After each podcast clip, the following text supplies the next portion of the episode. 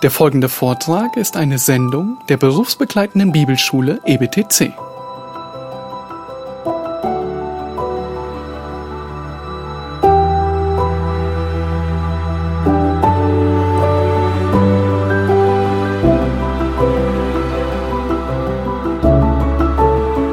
Es ging um Leben und Tod, aber Daniel, er vertraute Gott. Und Gott erhörte sein vertrauensvolles Gebet und er dankte ihm für seine Hilfe, bevor er überhaupt hörte, dass der König es bestätigte. Liebe Geschwister, das ist ein großartige, eine großartige Erinnerung daran, dass unser Gebetsleben genauso aussehen soll. Dass wir zu Gott flehen, dass wir um Erbarmen und Hilfe bitten, aber dass wir ihm gleichzeitig in völliger Hingabe vertrauen und wissen, dass er gerecht und richtig darauf antworten wird. Und dafür können wir ihm danken weil bei ihm ist alle Macht und Weisheit. Bei ihm ist nichts unmöglich. Und mit dieser Hoffnung und mit diesem Vertrauen machte sich Daniel nun auf, um König Nebukadnezar einen Besuch abzustatten. Er tritt vor ihn und in den Versen 24 bis 35 wird deutlich, dass Gott nun seine uneingeschränkte Macht und Weisheit zeigt. Gott zeigt uns in diesem Abschnitt seine uneingeschränkte Macht und Weisheit. Wir lesen in Vers 24 bis 26, darauf ging Daniel zu Arioch, den der König beauftragt hatte, die Weisen von Babel umzubringen. Er nahm ihn beiseite und sprach zu ihm, bringe die Weisen von Babel nicht um. Führe mich vor den König, so will ich ihm die Deutung verkünden. Darauf führte Ariol, Arioch den Daniel rasch vor den König und sprach zu ihm, ich habe unter den Weggeführten, von Juda einen Mann gefunden, der dem König die Deutung verkünden will. Der König antwortete und sprach zu Daniel, dessen Name Belsazar war, bist du imstande, mir den Traum, den ich gehabt habe, und seine Deutung mitzuteilen?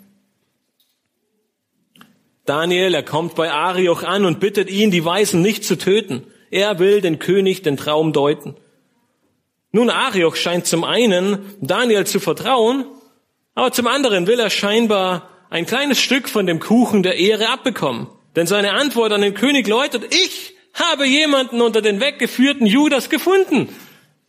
Ja, er deutet dann den Traum, aber ich war immerhin derjenige, der ihn gefunden hat. Naja, das entspricht wohl nicht ganz der Wahrheit, aber gut. Nebukadnezar, er lässt Daniel zu sich kommen und fragt ihn etwas ungläubig. Kannst du tatsächlich diesen Traum deuten? Er selbst scheint nicht sonderlich davon überzeugt zu sein. Sein Befehl war wahrscheinlich selbst für ihn unmöglich. Umso erstaunlicher ist die Antwort von Daniel in den Versen 27 und 28. Da antwortete Daniel dem König und sprach, das Geheimnis, nachdem der König fragt, können Weise, Wahrsager, Traumdeuter oder Zeichendeuter dem König nicht verkündigen. Aber es gibt einen Gott im Himmel, der Geheimnisse offenbart. Der hat den König Nebukadnezar wissen lassen, was am Ende der Tage geschehen soll. Mit deinem Traum und den Gesichten deines Hauptes auf deinem Lager verhielt es sich so. Daniel, er nutzt die Gelegenheit, Gottes einzigartige Macht zu bezeugen. Gott ist der Einzige, der offenbaren kann, was die falschen Götter der heidnischen Seher ihnen nicht sagen konnten, nämlich den Inhalt und die Bedeutung des Traumes. Nun ging es euch manchmal so, dass eine Gebetserhörung erhört wurde. Es ging um irgendeine spezielle Situation. Ihr musstet davon berichten und plötzlich wart ihr diejenigen, die es getan haben und nicht mehr Gott. Eure Gebetserhörung habt ihr zu eurem Vorteil benutzt. Ich weiß nicht, ob das passiert ist, aber die, die, die Chance und die, die Gefahr ist immer da zu sagen, oh, jetzt kann ich den Traum deuten. Und Daniel hätte genau das Gleiche tun können. Er hätte hingehen können und sagen können, ich habe die Bedeutung des Traumes und den Traum. Aber Daniel, er nutzt in einem großen äh, Vorgespräch, in einer großen Einleitung alle Ehre auf Gott zu leiten. Er sagt, es ist unmöglich. Es gibt niemanden auf diesem Planeten, der das tun könnte. Aber es gibt einen Gott im Himmel. Noch bevor Daniel mit dem Traum beginnt, macht er deutlich, dass dieser Traum etwas Besonderes war. Gott gab den König in diesem Traum einem Abriss über die ganze Weltgeschichte, und zwar bis zum Ende der Tage. Daniels Antwort in diesen Versen ist ein Meisterstück darin, die Sache ins rechte Licht zu rücken und die Ehre allein Gott zu geben. Und so fährt er in den Versen 29 und 30 fort und sagt, dir, o König, stiegen auf deinem Lager Gedanken darüber auf, was nach diesem geschehen werde. Und da hat dir der, welcher die Geheimnisse offenbart, mitgeteilt, was geschehen wird. Mir aber ist dieses Geheimnis nicht durch eine Weisheit, die ich vor allen Lebenden voraus hätte, geoffenbart worden, sondern damit dem König die Deutung bekannt gemacht wurde und du erfährst, was dein Herz zu wissen wünscht. Daniels Offenbarung, das, was er dem König zu sagen hat, beginnt schon vor seinem Traum. Er zeigt auf, dass der König sich schon zuvor Gedanken gemacht hat, wie es wohl weitergehen könnte, wie das Weltgeschehen wohl in Zukunft aussehen könnte. Und Gott, er beantwortet ihm in seiner Allmacht und Gnade diesen Wunsch. Er beantwortet ihm diese Fragen, die er hat mit diesem Geheimnis. Und deswegen macht Daniel nochmal deutlich, dass nicht er die Weisheit besitzt, das zu offenbaren, sondern es war Gottes Geheimnis und Gott hat Daniel nun die Antwort und die Auslegung dieses Geheimnisses gegeben. Und zwar mit welchem Ziel? Um Nebukadnezar zu offenbaren, was sein Herz zu wissen wünscht. Das Ende von Vers 30. Und so folgt nun endlich nach einem langen Prozess in den Versen 31 bis 35 die Offenbarung dieses furchterregenden und beängstigenden Traumes. Daniel, er tritt vor den König und sagt, du, o König, schautest und siehe ein erhabenes Standbild. Dieses Bild war gewaltig und sein Glanz außergewöhnlich. Es stand vor dir und sein Anblick war furchterregend. Das Haupt dieses Bildes war aus gediegenem Gold, seine Brust und seine Arme aus Silber, sein Bauch und seine Lenden aus Erz, sein Oberschenkel aus Eisen, seine Füße teils aus Eisen und teils aus Ton. Du sahst zu, bis sich ein Stein losriss, ohne Zutun von Menschenhänden, und das Bild an seinen Füßen traf, die aus Eisen und Ton waren, und sie zermalmte. Da wurden Eisen, Ton, Erz, Silber und Gold miteinander zermalmt und sie wurden wie Spreu auf den Sommertennen und der Wind verwehte sie, so dass keine Spur mehr von ihnen zu finden war. Der Stein aber, der das Bild zertrümmert hatte, wurde zu einem großen Berg und erfüllte die ganze Erde.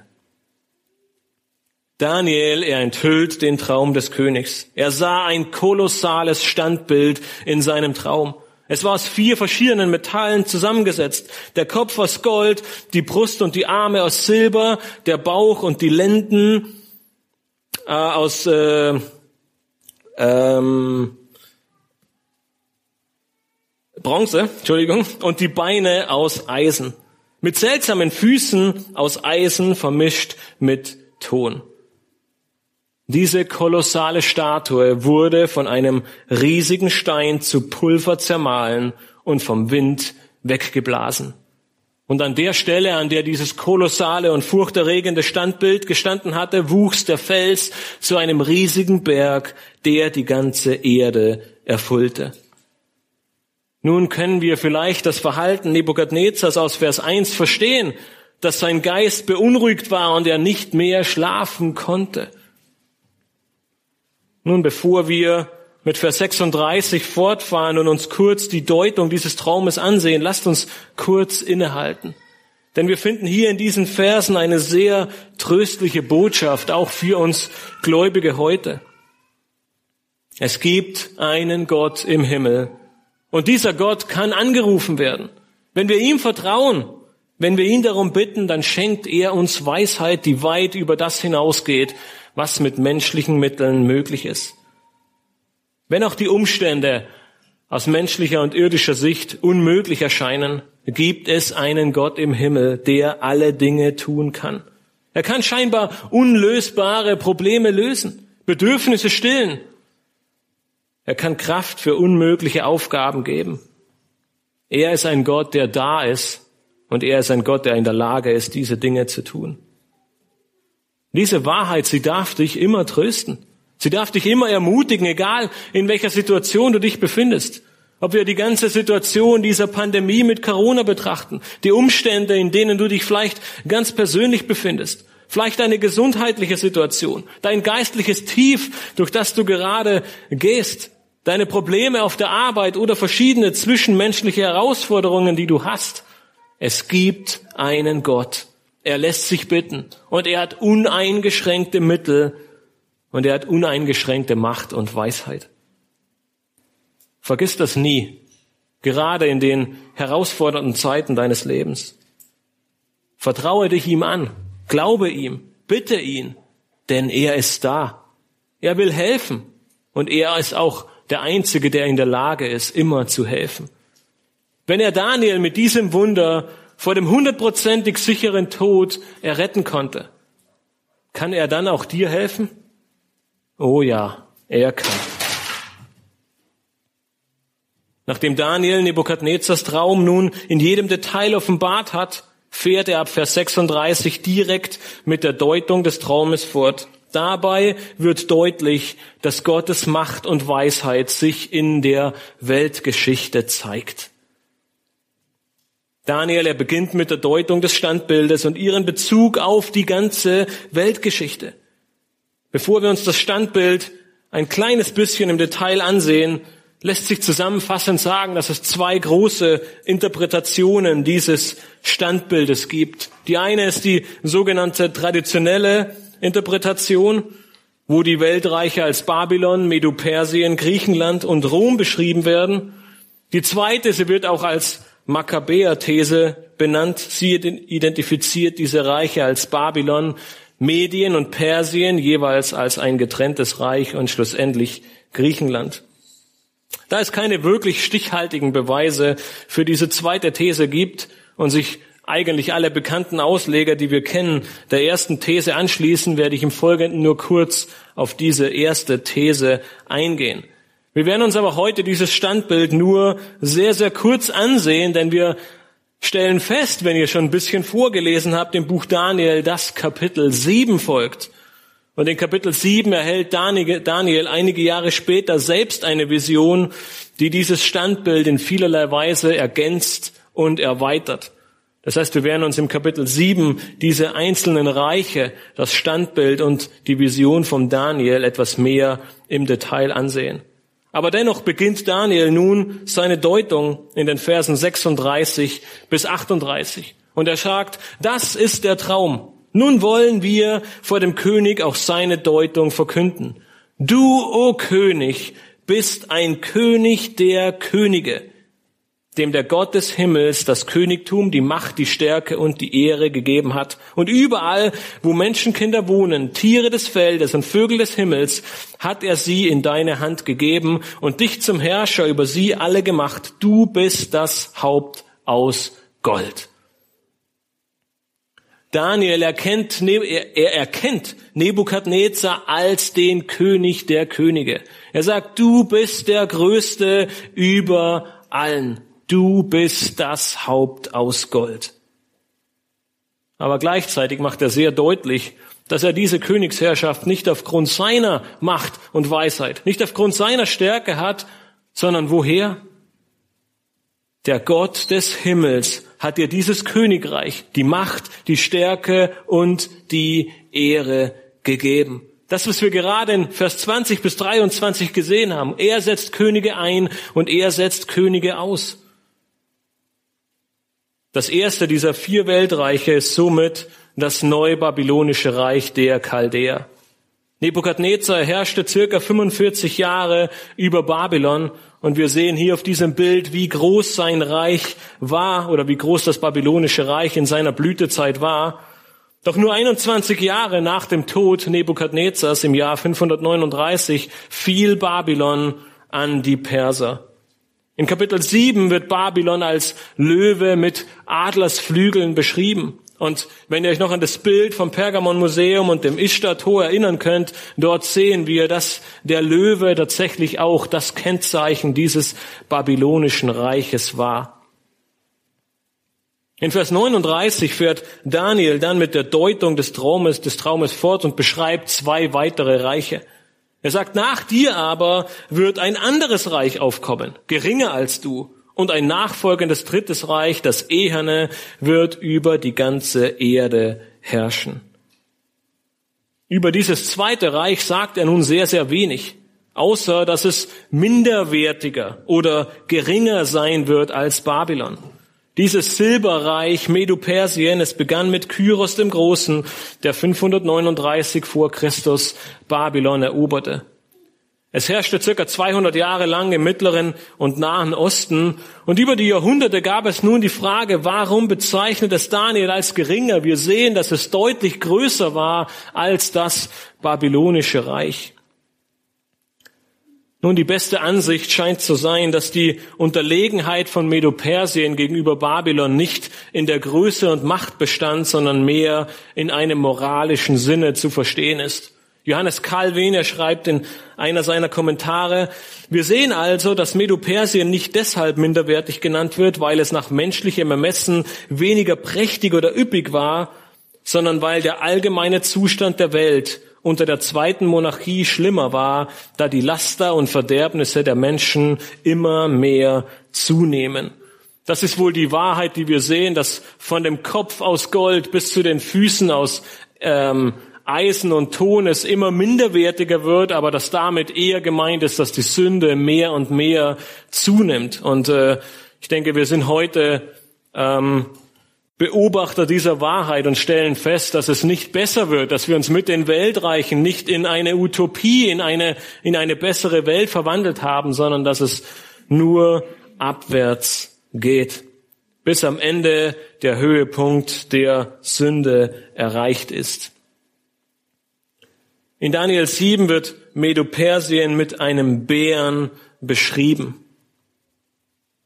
Daniel fährt dann in Vers 39 fort und beschreibt das dritte Reich. Es wird durch Bronze oder das eherne Reich repräsentiert und beschreibt das griechische Reich, welches über die ganze Erde herrschen wird.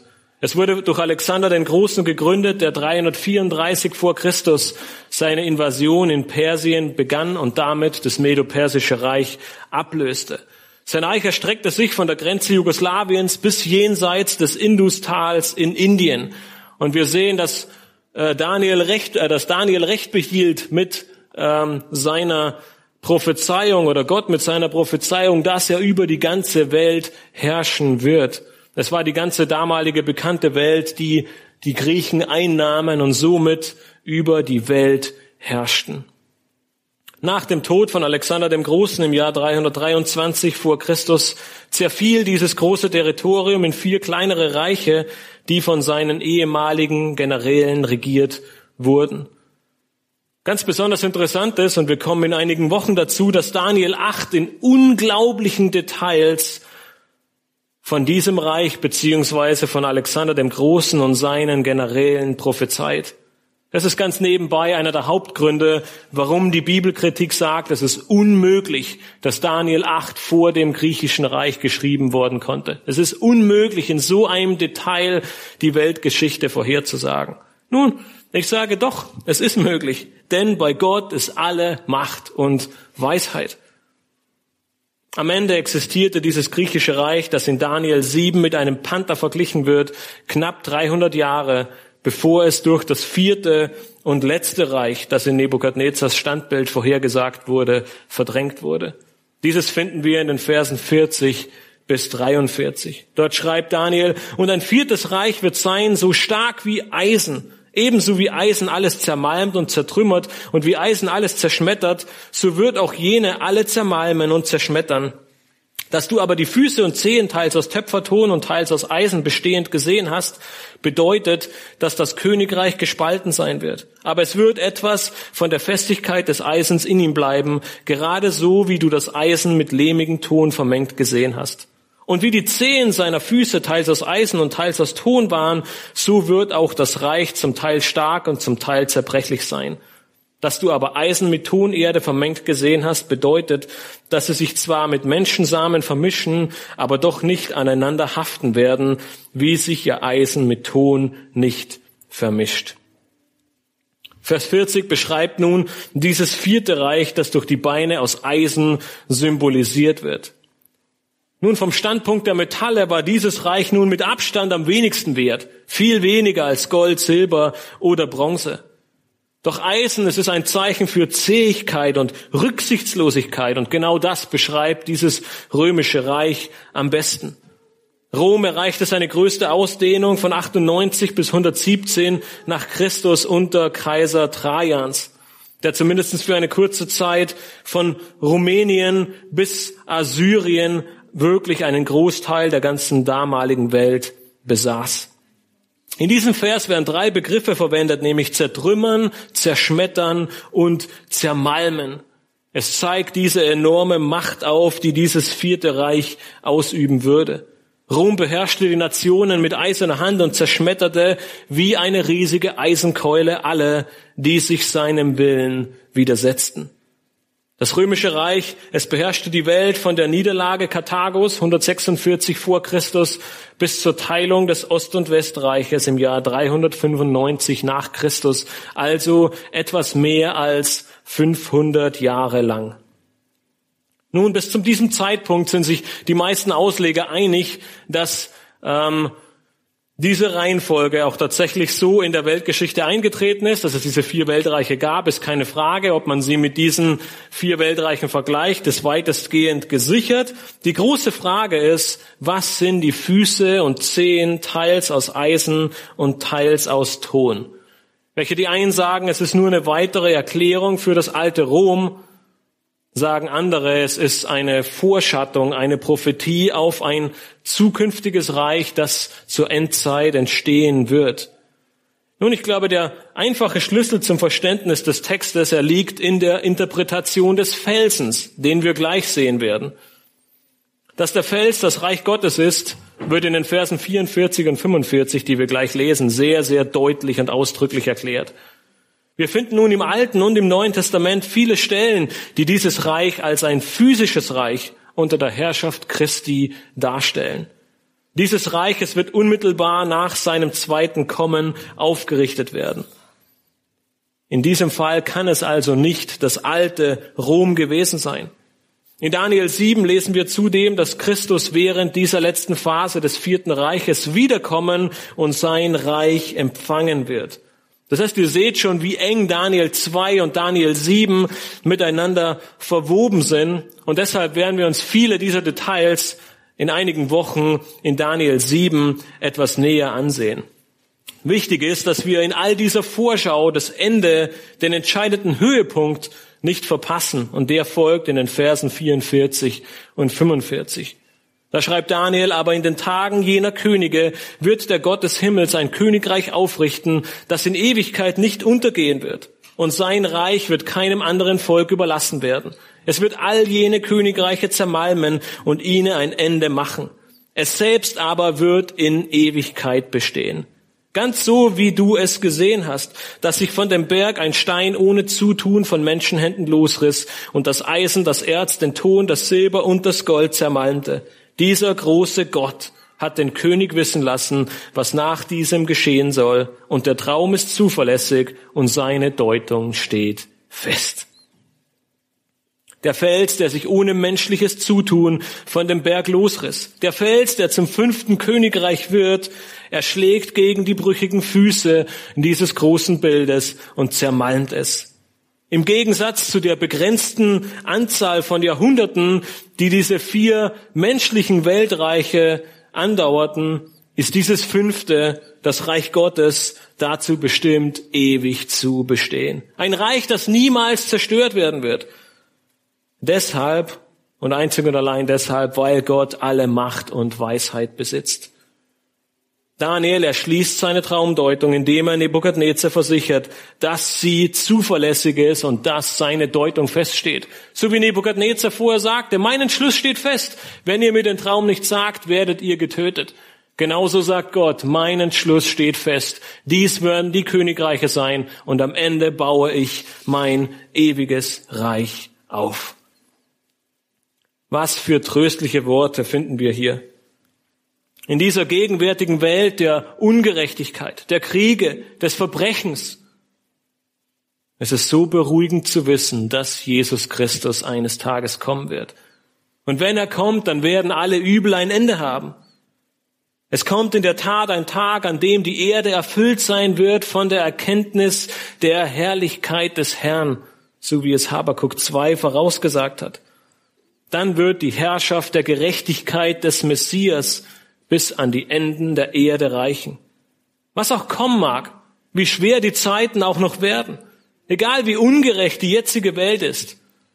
Gott sagt uns hier in Daniel 2, es kommt der Tag, wo all dies in Vergessenheit geraten wird, wo sich dieser Stein ohne Menschen zutun loslöst und alle Weltreiche dieser Erde zermalmt und die ganze Erde besitzen wird. Wenn Jesus Christus wiederkommt, wird er sein Reich aufrichten durch seine Macht und Weisheit. Ein Reich der Gerechtigkeit.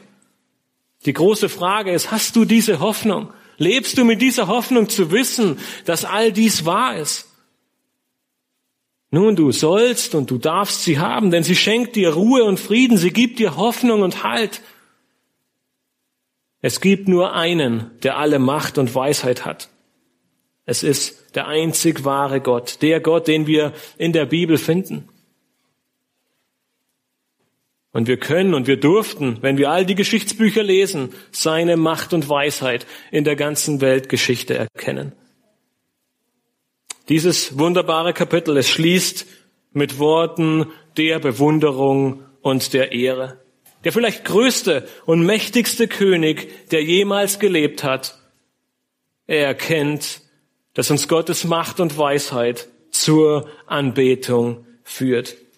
Nebukadnezar ist völlig überwältigt von dem, was Daniel ihn in den letzten paar Minuten wahrscheinlich nur gesagt hat. Wir lesen in Vers 46 und 47, da fiel der König Nebukadnezar auf sein Angesicht und verneigte sich tief vor Daniel und befahl ihm Speisopfer und Räucherwerk darzubringen. Der König ergriff dann das Wort und sprach zu Daniel, wahrhaftig, euer Gott ist der Gott der Götter und der Herr der Könige und ein Offenbarer der Geheimnisse, dass du dieses Geheimnis offenbaren konntest. Hatten nicht vor kurzem Nebukadnezars eigene Sterndeuter ihm erklärt, dass ein solches Wissen nur die Götter selbst haben könnten? Nebukadnezar, er unterwirft sich nun dem Gott Daniels, indem er sich vor ihm verneigte. Er bringt ihm Weihrauch dar, als wäre er selbst eine Gottheit. Was für eine bemerkenswerte Szene. Der große König, der vor kurzem noch die Hinrichtung aller seiner Weisen angeordnet hatte, er wirft sich vor diesem ausländischen Gefangenen aus einem drittklassigen Untertanenstaat nieder und betet seinen Gott an. Vers 47 ist ein Lobgesang auf den einzig wahren Gott, das Lob des Königs auf den Herrn. Es bedeutet zwar nicht unbedingt, dass er nun die Existenz aller anderen Götter anzweifelt oder dass er eine Bekehrung erlitten hat. Wir werden sehen, dass Nebukadnezar noch durch einige tiefe Täler oder große Aha-Erlebnisse hindurch muss, ehe er in Daniel 4 ein noch größeres, einen noch größeren Lobgesang ausruft. Doch hier in Daniel 2 sehen wir, dass er anerkennt, dass seine Götter zu dieser Macht und Weisheit nicht in der Lage sind. Ja, wer ist ihnen bei weitem überlegen? Er allein war in der Lage, die Geheimnisse der Zukunft zu offenbaren. Etwas, das kein anderer heidnischer Gott tun konnte. Und so macht er Daniel zu einem seiner höchsten Angestellten überhaupt. Das Kapitel endet in den Versen 48 und 49 mit den Worten, darauf machte der König den Daniel groß und gab ihm sehr viele Geschenke und setzte ihn zum Herrscher über die ganze Provinz Babel und zum Oberhaupt über alle Weisen von Babel. Daniel aber erbat sich vom König, dass er Sadrach, Mesach und Abednego über die Verwaltung der Provinz Babel einsetzte. Daniel aber blieb am Hof des Königs. Daniel, er hat sich als wahrer Prophet erwiesen, als ein Prophet, der tatsächlich Zugang zu dem allmächtigen Gott hat. Die einzig logische Erklärung, der einzig logische Schritt ist, Nebukadnezar gibt ihm die Verantwortung für alle Wahrsager, für alle Traumdeuter, für alle Astrologen, für alle Elite des Volkes, weil er der Größte ist. So wurde er offiziell zum Herrscher über die ganze Provinz Babel eingesetzt. Normalerweise war diese Position einem chaldäischen Adeligen vorbehalten, einem Mitglied des Königshauses. Dass ein Jude aus der Gefangenschaft so geehrt wurde, ist beispiellos und zeigt, wie beeindruckt Nebukadnezar von dem Gott Daniels war. Daniel, er zeigt seine Loyalität zu seinen drei Kameraden, dass er sie nicht vergisst, wo er jetzt diese hochrangige Position hat, sondern sagt, ich würde gerne Sadrach, Mesach und Abednego über die Verwaltung der Provinz Babel einsetzen und dafür bei dir am Königshof bleiben. Allem, was wir sehen, stimmt Nebukadnezar diesem Antrag zu. Und so wurde aus Daniel, dem weggeführten Teenager aus Jerusalem, ein junger Mann am Hofe des mächtigsten Königs der damaligen Zeit.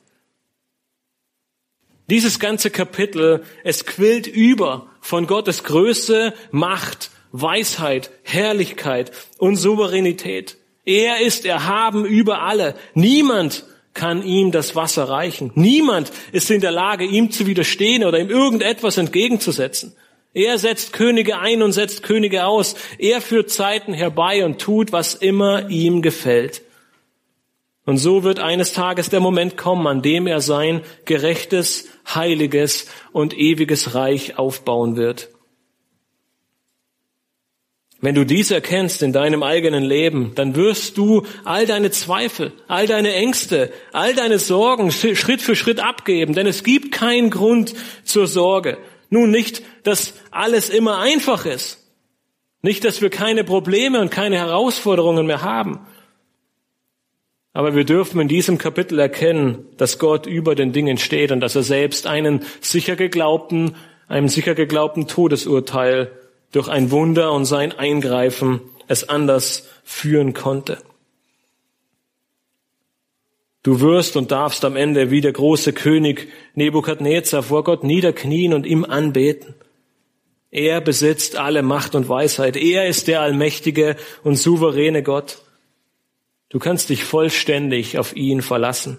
Er hält sein Wort, er steht über allen Dingen und das darf dir Ruhe und Frieden schenken. Er steht über den Mächtigen dieser Welt. Er ist erhabener als alles andere. Er steht über jeder Pandemie. Nichts und niemand kann ihn aufhalten. Er kommt eines Tages wieder und baut sein Reich auf. Zusammenfassend dürfen wir in diesem Kapitel 3 in diesem Kapitel 2 drei wunderbare Wahrheiten erkennen. Das erste ist, dass Gott souverän über alle Könige, Herrscher und Angelegenheiten dieser Erde regiert. Zweitens sehen wir, dass Gott allwissend ist. Er weiß alle Dinge, selbst die Träume eines Königs. Er kennt jedes Detail der Zukunft und er kommt eines Tages wieder. Und schlussendlich dass sich am Ende alle Weltreiche, alle Mächte, alle Herrscher, alle Despoten, alle Diktatoren, wer auch immer es sein mag, sie werden sich eines Tages unter seine Knie beugen müssen. Denn er wird alle Ungerechtigkeiten dieser Erde, er wird mit allen Ungerechtigkeiten aufräumen und sein Reich aufbauen. Ich möchte gerne mit einem Zitat von James Montgomery Boyce schließen. Er sagt in Bezug auf diese Wahrheiten sehr, sehr treffende Worte. Er schreibt in seinem Kommentar, wenn Gott unser Leben nicht von den Handlungen von Königen und anderen in Machtpositionen bis hin zu den kleinsten Umständen kontrolliert, dann ist in unserem Leben tatsächlich alles ungewiss. Wir sind Opfer der Umstände und was auch immer geschieht, es wird geschehen. Wenn Gott in deinem Leben aber souverän ist, wie die Bibel es erklärt, und wenn er dein Gott ist, wenn die Verheißungen, die er macht und die Handlungen, die er unternimmt, sicher sind, dann kannst du zuversichtlich in die Zukunft blicken und wissen, dass du in der Lage sein wirst, ein Leben zu leben, wie es Gott gefällt. Lass uns am Ende gemeinsam beten. Himmlischer Vater, wir möchten dir danken für dieses großartige Kapitel, Herr. Auch wenn es lange ist, wenn das ein oder andere schwierig zu verstehen ist, so dürfen wir als diese einfache Wahrheit erkennen, dass du allein alle Macht und Weisheit besitzt. Herr, dass dir nichts unmöglich ist, dass du über allen Dingen stehst, dass du diese Welt regierst, dass du Könige einsetzt und aussetzt und dass dir nichts verborgen bleibt, dass es kein Geheimnis gibt, das du nicht kennst dass es nichts Unbekanntes gibt, sondern dass du alle Weisheit und Macht besitzt.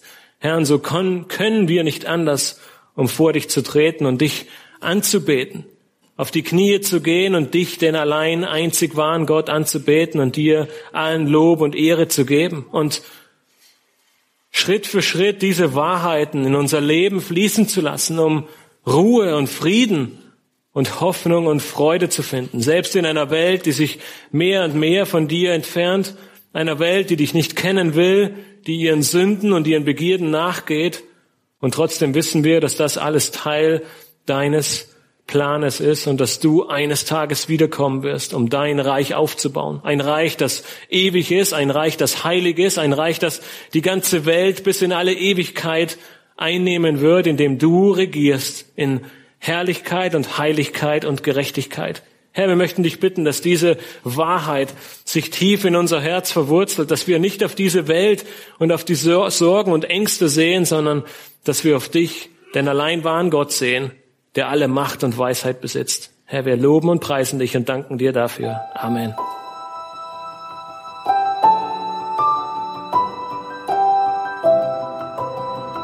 Diese Sendung war von der berufsbegleitenden Bibelschule EBTC. Unser Ziel ist, Jünger fürs Leben zuzurüsten, um der Gemeinde Christi zu dienen. Weitere Beiträge, Bücher und Informationen findest du auf ebtc.org.